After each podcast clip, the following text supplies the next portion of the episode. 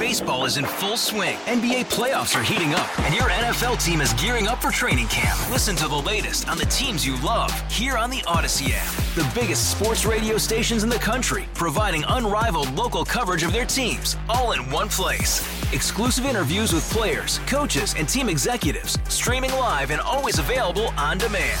Stay in the know with your favorite teams right here on the Odyssey app. Well, I think most of us feel like, the public library is a place where you can be safe, you can do some learning, relatively quiet. Yeah, you can bring your kids, and they can read a little bit, and you can read a little bit. It's a great... I used to take my kids to the public library in Eden Prairie all the time when I lived there because it was just such a fun place. It was an activity for something to do on a cold day. And loved it. I guess maybe we shouldn't be surprised that there are some security issues with people who are obviously freely allowed to use the library, and it's made the news now, where Hennepin County Library is banning some hundreds of people because of incidents, and we thought we'd reach out to the Hennepin County Library Director, Scott Dibestraw, who now joins us on the John Schuster Coldwell Banker Hotline. Scott, let me just ask you blatantly here, how safe is the library system in Hennepin County?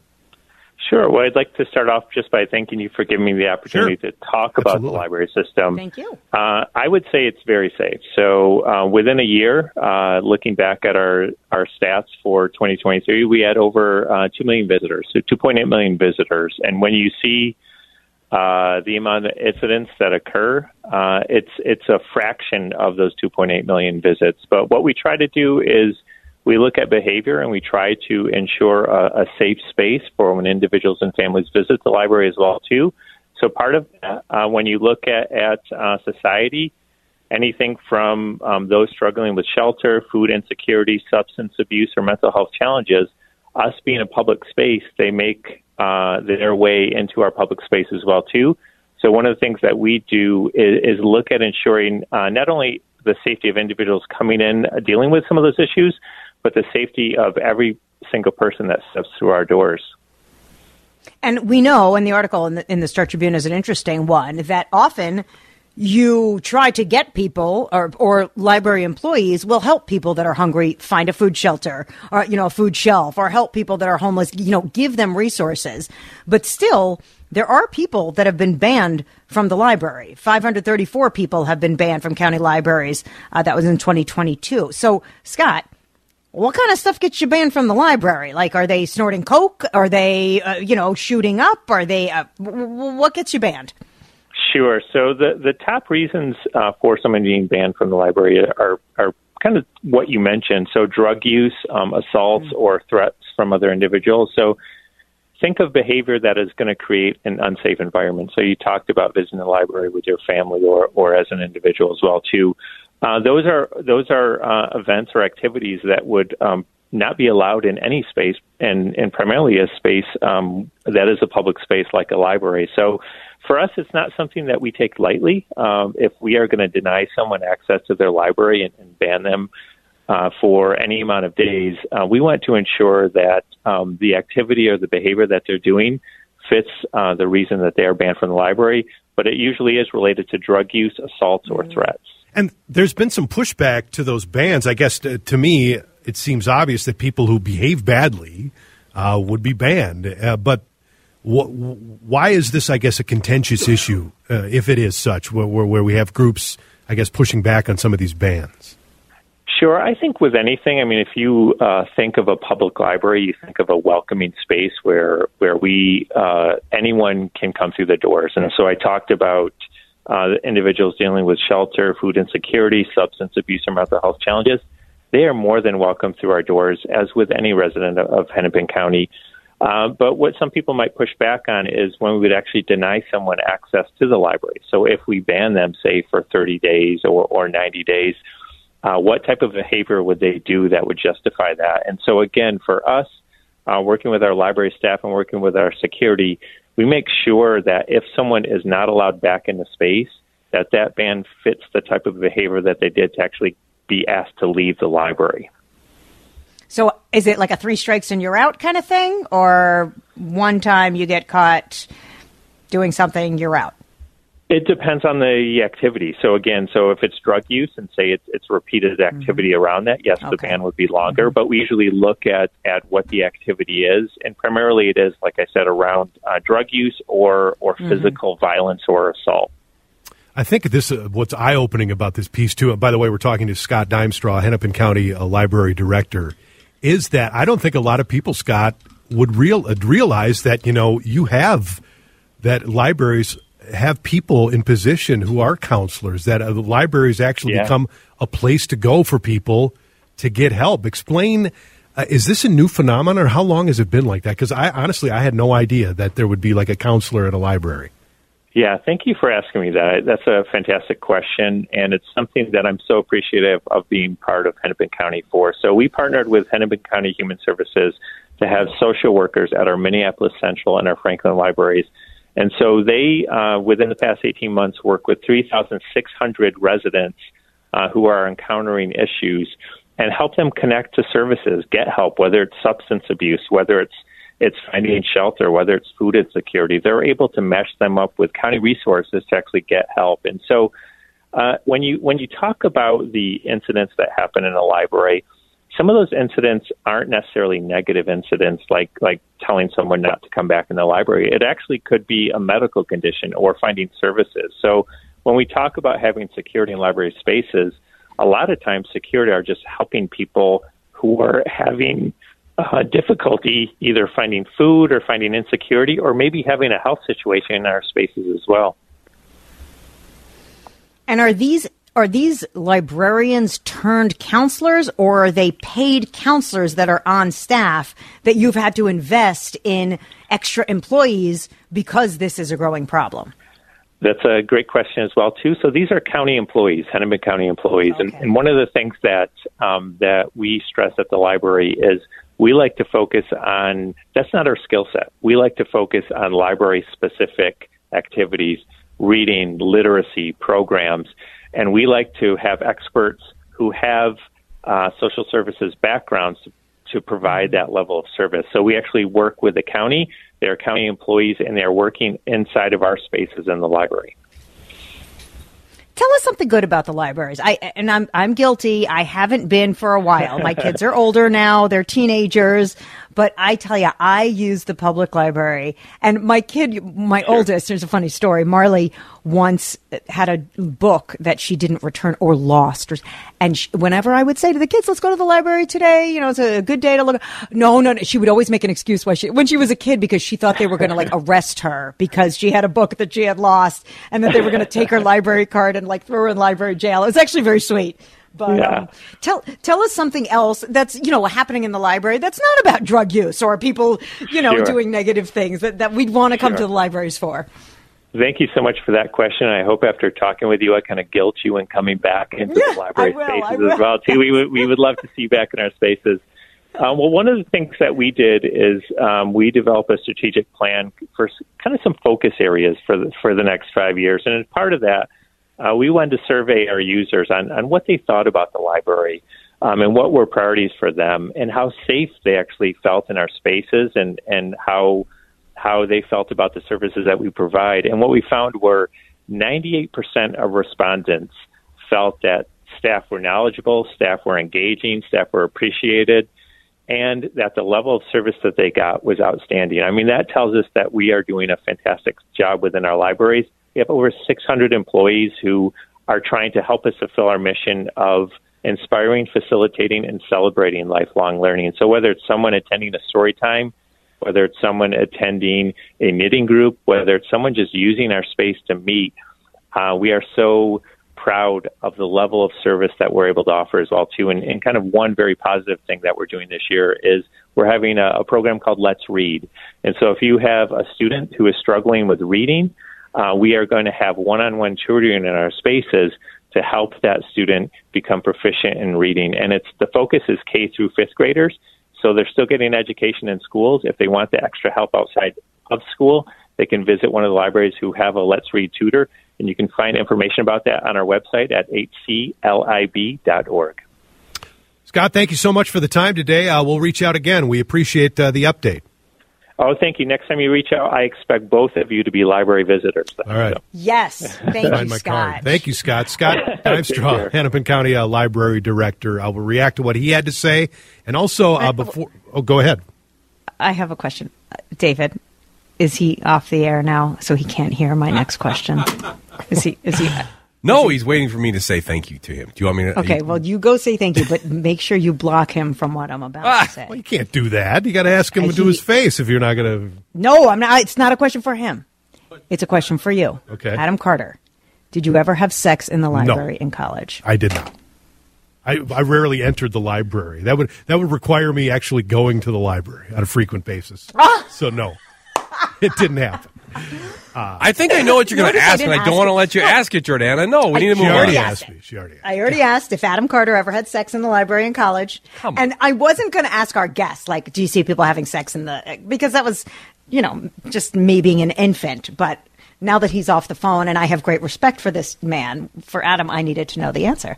I mean, because that's a thing. People are having sex in the library in college. I never did it either. It's probably a regret. Like, maybe I should have. A regret? Probably. That's what dorm rooms are for. Why do you need to go to the library? You got a roommate. I don't know. Again, okay. So you're out there. You're nodding. You're laughing. You're feigning being appalled by this. My phone number is 651-461-9226. Did you get kicked out of the library for having sex in the periodicals? Next. Texters are jumping in. Libraries are wonderful. If you haven't gone or used a library lately, check it out. They offer more than just books. Check out their streaming services. Yeah, you bet they offer more than just books. Our next guest was saying, you know, they're doing drugs in the nonfiction aisle. I'm kidding. Yeah, of course. I love libraries. Please, let's make sure we all visit our libraries. Maybe I'll take the kids to the one on Lake Street. That's where we live now. I mean, the question I asked, of course, was totally inappropriate. If Adam Carter ever had sex in the library, or many of the libraries at Gustavus. Trust me, if I could have made it happen, I probably would have made it happen. Again, it wasn't by your choice. It wasn't by my choice. Again, and I didn't go to the library all that much, so it really wasn't that. But, you know, back to the conversation with Scott, and I get that. And I like I said, I was not aware, and then it makes sense once you think about it, is because, okay, the library's doors are open. Anybody can go into a library. And it would make sense to have people there where you can connect someone with services in need.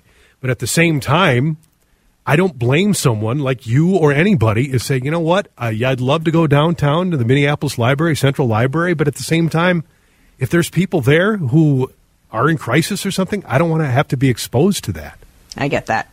Right? I mean, the picture in the article that we were referring to, I mean, there's pictures of people sleeping in the library. That is... People, I used to sleep. I did more sleeping than sex in libraries. Let me just say, I go to the library and fall asleep in a chair. That happens all the time. But again, it's the same. It's the battle that we're having in so many other areas too about people who are struggling, who don't have houses, who are suffering from mental illness or homelessness and can't get the help they have for a variety of reasons.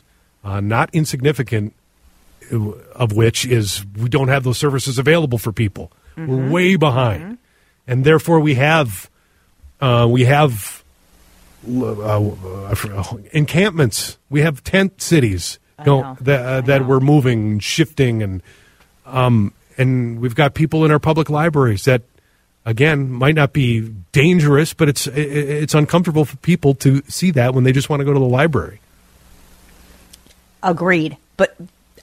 And I learned something. What I learned was that they have people on staff now to deal with this because we have a problem. And if our cities are not going to fix it, where do these people go? Yeah. And maybe, Adam, you know, through the library is a great way to reach people because these people might not know where to go or be in crisis. And I love that we're using our libraries as outreach. Also, by the way, these libraries are huge. You know the new one downtown? I haven't been in. Have you been in that? Oh, yeah. Yeah. It's massive. Oh, it must be beautiful. Yeah, it is a beautiful building. Yeah. There seems to be that if the libraries are a place where people are in crisis are ending up, and we have a lot of empty retail space, there just has to be a way to figure out how to solve these problems. We know we can identify the populations. We have empty space where there might be a solution. Come on, cities. Figure that, Minneapolis. Let's figure this out. Let me chime in here. Just going back to the original topic was concern about safety. About the sex? No. Was it about sex? No. You sure you don't want to pivot? Hey, turning your mic off now. The original topic about safety in libraries and the fact that they're open, right? The doors are open and anybody can come in. Yes. And there's a piece of that we recognize that, okay, if there's drug activity happening in the library, though, that needs to be stopped. Right. We need to have a mechanism to stop that. Okay. That aside, a library is a place where anybody of any age, of any ability level, of any race, of anything is welcome there. And when I go, which I do, I take my kids to libraries, and guess what? We see people that look differently than us in libraries, and they act differently. Yes. And again, drugs aside, if I see somebody shooting up in the library, like, I'm going to take action and remove my kids. We see a lot of people that don't look like us in libraries, and I have a choice then if I see somebody who may look like they are homeless or struggling with something. Like, do I cover my kid's eyes and run for the door? Or do I take that as a moment to say, that person may have been someone who doesn't have a house? And that is why they didn't smell very well. And isn't that sad that they don't have a house? Like, what could we do to help people like that? Like, as a parent, I get to decide which one of those to do. And I think too many parents would say they want to educate their kids, but when the rubber meets the road at a library, they cover their kids' eyes and run for the door. Yeah. But at the same time, I don't blame you. You raise my kids. No. Well, we can trade, but you denied me. But I mean, such a better job. I totally get that, DJ, too. But I don't blame a parent, though, if that makes them, in a moment there, to be uncomfortable. Yes, absolutely. And parenting's hard. No, it's not. It's someone says at the U of M, there's a meet me in the stacks area at the U of M. Oh, I guess that's like code word for let's go get it on. Two people have texted that in now. Meet me at the stacks. I don't know where the stacks are, but that must be a hop in place these days. Sorry, David, you had such a good point, and there I went back and talking about sex totally in did the like library this. Again. I'm awful. I'm so sorry. Just having a little fun. There's been so much serious news. We're just having a little bit of fun. Well, let's keep it light. We're going to talk about gossip, office gossip. Yes. I argue office gossip is 100%. A critical and necessary to a functioning office. I'll tell you why next when we continue with Adam and Jordana on WCCO. Hey, Rob Bradford here. I have set out on a mission with my good friends at FanDuel to prove what I have known for some time: baseball isn't boring.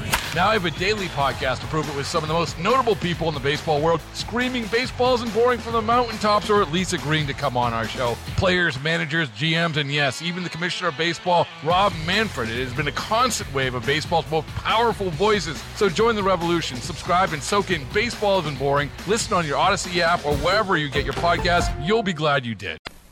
I reserve the right to talk behind your back as a fellow employee because that is my right as an employee. And you know what? Gossip, office gossip, is critical to a functioning office. How about that? Critical and essential. And I'm talking about regular gossip, not like, hurtful, like Aaron Rodgers saying that Jimmy Kimmel was on Pedophile Island. That's not good gossip. That's like, bad. That's libel. That's slander. Bad. Absolutely. But I am saying that in an American office, and it's changed. I know it's different with work from home or whatever, but still, we have to be able to, as worker bees, talk about other people in the office. Most notably, usually it's the higher-ups. Your boss. Your boss. Totally. You can complain about your boss behind his back or her back. Okay, but you, I think, have taken the easy way out by limiting this to office gossip. I think the greater idea of gossip in general, the gossip of, and this was spawned, I read a piece in the Wall Street Journal this weekend about a family where a daughter sent a text to her mother saying, "Our family literally operates on an axis of drama and gossip that is perpetrated by Nana and possibly you and your sisters." And she went on to say that she and her cousins didn't want to be involved in this adult dysfunction. And that is family gossip. So that's what sort of got me interested in talking about this. And look, there's lots of gossip. I mean, there's workplace gossip like you're talking about. There's this family gossip. Then, of course, there's just regular old gossip, you yenta about, you know, like your friends or people in the neighborhood gossip. Or, yes, yeah, all kinds of gossip. And you know what? It's essential, and you can never. I don't think you could ever do away with it. I don't think you can ever do away with it, but. The question, and there have been studies that show after you gossip, your blood pressure goes down. Like after you sort of vent about somebody and you let it all out, it does have a healthful benefit. I say that because gossip is a terrible thing. And I'm actually anti-gossip. And I brought it up to you, and you have a strong stance. I think the workplace might be the only acceptable place for it because you do have to vent about your gig. And the people that you work with. And you can't always choose the people that you work with. So, you know, there's always going to be that annoying guy who brings like tuna and beans for dinner or lunch and heats it up. And I don't know. The old tuna and beans guy, the old leftover salmon to put it in the old microwave. Right. There's always going to be somebody that you can complain about at work. And I'm okay with that. But gossip is very damaging. And I am not perfect. I do it. It can be. I do. Yes. We all do. It can be damaging. We all do. I think there's a line, and I think gossip. I think it's necessary amongst families and everybody. But there's is there a line it can reach where it becomes hurtful? Absolutely. But we all have that human nature. It's human nature to say, God, can you believe what Jordana wore to that party? I mean, can you believe that? I mean, it's not like hurtful, or is that hurtful? I mean, isn't it though? Don't you do it because it makes you feel better about what you wore? You know, Adam, there are very strong rules about gossip in Judaism. I know I'm gonna throw a little Judaism at you, but it's called Lashon Hara. Lashon Hara in Hebrew actually translates to evil tongue. Okay, and it talks. It says like that when you speak negatively or harmfully about a person, even if it's true, it's still damaging.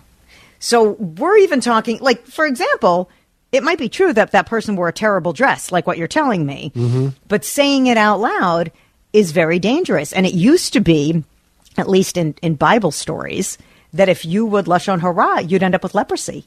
You would get, I'm serious, you would get like these sores or boils or whatever. I'm not exactly familiar all that much with leprosy, but again, these are Bible stories. It's not a historical context. Our Torah is a rule book, not a history book. But the fact that you had a physical manifestation of Lashon Hara, speaking ill of somebody, means that we definitely shouldn't do it. You know, there are prohibitions on it. Again, we all do it. So, I mean, there are some people I know that are really good about it, but we all do it. And I do find that if you have a good sesh, if you have a good like gripe sesh or a good, you know, bashing sesh on somebody you don't like with somebody you do like, you feel a little good after it, but is it worth it for that nick in the soul? Yeah. I mean, again, there is a fine line, and I'm not saying that it cannot be damaging. Of course it can be damaging, especially if it's, you know, one person and it's like a gang of people going against that person. I just feel like you will never prevent it, and I think that families, friends, even the best of friends will always like gossip about the other friend. Yeah, absolutely. I just feel like it's part of like human nature to do it. And specifically, I brought up the office structure because I think that it is kind of, but you know, there's probably plenty of people who, like even in an office setting, say no, because that undermines a cohesive unit. It undermines what otherwise would be the team effort. But I feel like you cannot eliminate it from happening. And I think have you been the subject? Oh, I'm sure I have. Gossip? Oh, yeah. Well, that you know of. I'm trying to think of whether or not. Yes, there was a time here that actually it would cross the line. Actually, that was like you know what, that was some serious I don't want to say serious allegation, but there was something came up with, and I actually confronted that person about it. I called them at home and said, I heard that you said this about me, and it's completely untrue. And the person said, you know what, you're right, and I'm sorry. It was a moment of weakness, and so yeah, I nipped that in the bud. Yeah. And how was the relationship with that person afterward? He hosts noon to 3, and I haven't talked to him in about 3 or 4 years. He said some hurtful things about me, and now he's trying to he's stealing my bit now and wants people to send me snow totals, which I will not stand for, and I will gossip behind his back then. But no, Does the gossip Adam really loves snow totals? Yes. And I'm getting emails now, so thanks a lot. No, I feel like, and especially like my wife and all her sisters, and it's like, mm-hmm. I just feel, that's what we do. And the family, my family, it's like we talk all the time. Oh, God, can you believe what's happening? It's not that you don't love that person, and most times you won't even bring it up with a person. Only if it gets to a certain point will you actually confront someone on the gossip. You know why? Because we love to gossip about it. So that's kind of why we do it. What do you think? 651-461-9226. Is gossip a nick on the soul, or is gossip therapy? 651-461-9226. How about you? There's an essay. Have you ever been? Yeah. Hold on a second. There's an essay called In Praise of Gossip. It's a scholar, Patricia Meyer Specks, wrote it. And she calls gossip healing talk. And that's why this is a really interesting conversation, because if you're somebody, and we all have friends that are super gossips, mm-hmm. but maybe they're healthier than we are because they get it all out and they put it all out there. Or, so I guess that's my question to the listeners. After you gossip, do you feel better?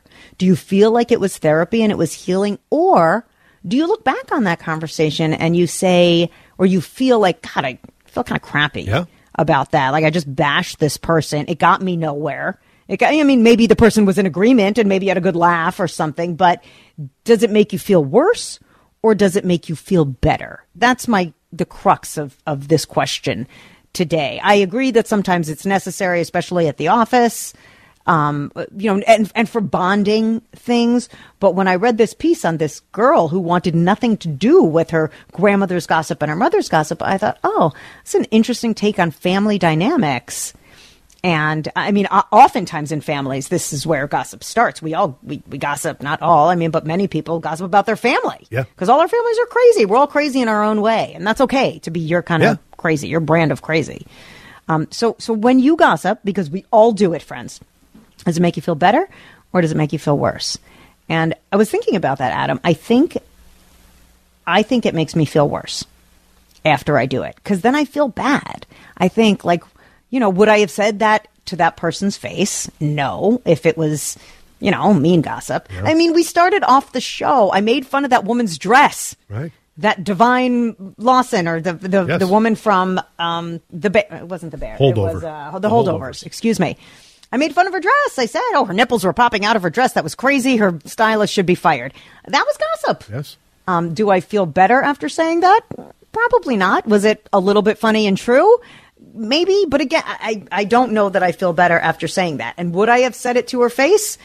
Had she asked if she was a friend and said, how do I look in this dress? I would have been honest and told the truth. No, that's not okay. You need to wear something that covers your areolas more. Jordana, you'll be surprised. She's now on line two. She wants to confront you right now about what you said. I'm kidding. That's it. I would feel bad. I would probably apologize to her if she called and said, you hurt my feelings with what you said about my dress. Because it was gossip. It was an observation. And I would feel bad about that. So I think it makes me feel worse. Do you feel therapeutic after it's happened? And that's okay. Therapeutic is, I don't know, not a wrong word for it. I just feel like it depends, if you're telling it or receiving it too. Have you ever had someone say, "I don't want to hear that"? No, I'm sorry, I don't involve myself in gossip, so don't tell me that. I have. Really?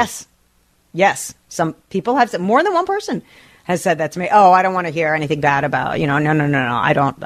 They'll say it I don't lush on hurrah, or that's lush on hurrah, or that oh yeah, people have said that absolutely to me within conversations that I have been in, and I always think that is lofty. I think that is admirable when people don't want to engage in gossip. It also forces you to talk about something a little more intellectual, which is fun, but then the need that you're out at an event, or if your kid wants to share something or vent, about roommates or something, of course, that's normal conversation. So here's the deal. I can see both ways of it, but this Wall Street Journal article sort of spawned my thinking of, and of course there are strict laws in Judaism about Lashon Hara, about gossip, evil talk.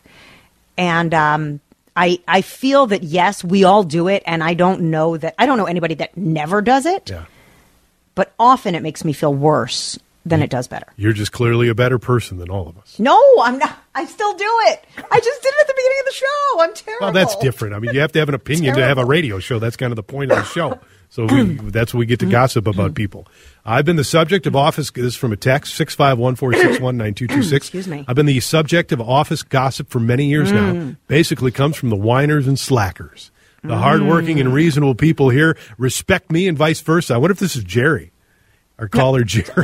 Probably is. So all in all, I really don't mind. It keeps most of the idiots from bothering me because they think I'm an ogre. Oh, okay. Keeps them away from your desk. They're not coming to chit-chat. Gossip is the most dangerous, of course, when it's among teenagers. And of course, when you're sharing something that's not true. That is, I've just seen it with my kids. Oh, yeah. This one says something, it's not true. It's awful. I'm sure you've seen this with your teenagers.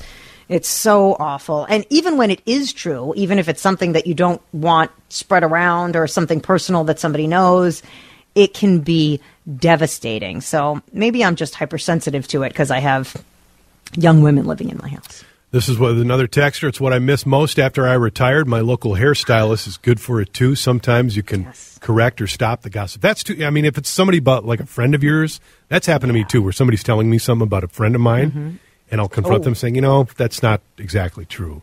And I would hope that we're all big enough to do that. To to stop untruths and to defend people behind their back. That's a quality of a great person, by the way, someone who can do that. But think about that. You're sitting in the barber chair or the salon. I mean, that's what you're there for, man. Come on. If you know that, I mean, the hairstylists are great at it, and that's often part of the service. You know, everyone's chit-chatting about everyone else. Did you see this one's hair? Oh, this one's color looks terrible. Or that. I mean, I don't have any hair. Remember, I'm still almost bald, so I'm working on it. But I know that is a culture thing when it comes to salons. Baseball is in full swing. NBA playoffs are heating up, and your NFL team is gearing up for training camp. Listen to the latest on the teams you love here on the Odyssey app. The biggest sports radio stations in the country, providing unrivaled local coverage of their teams, all in one place. Exclusive interviews with players, coaches, and team executives, streaming live and always available on demand. Stay in the know with your favorite teams right here on the Odyssey app.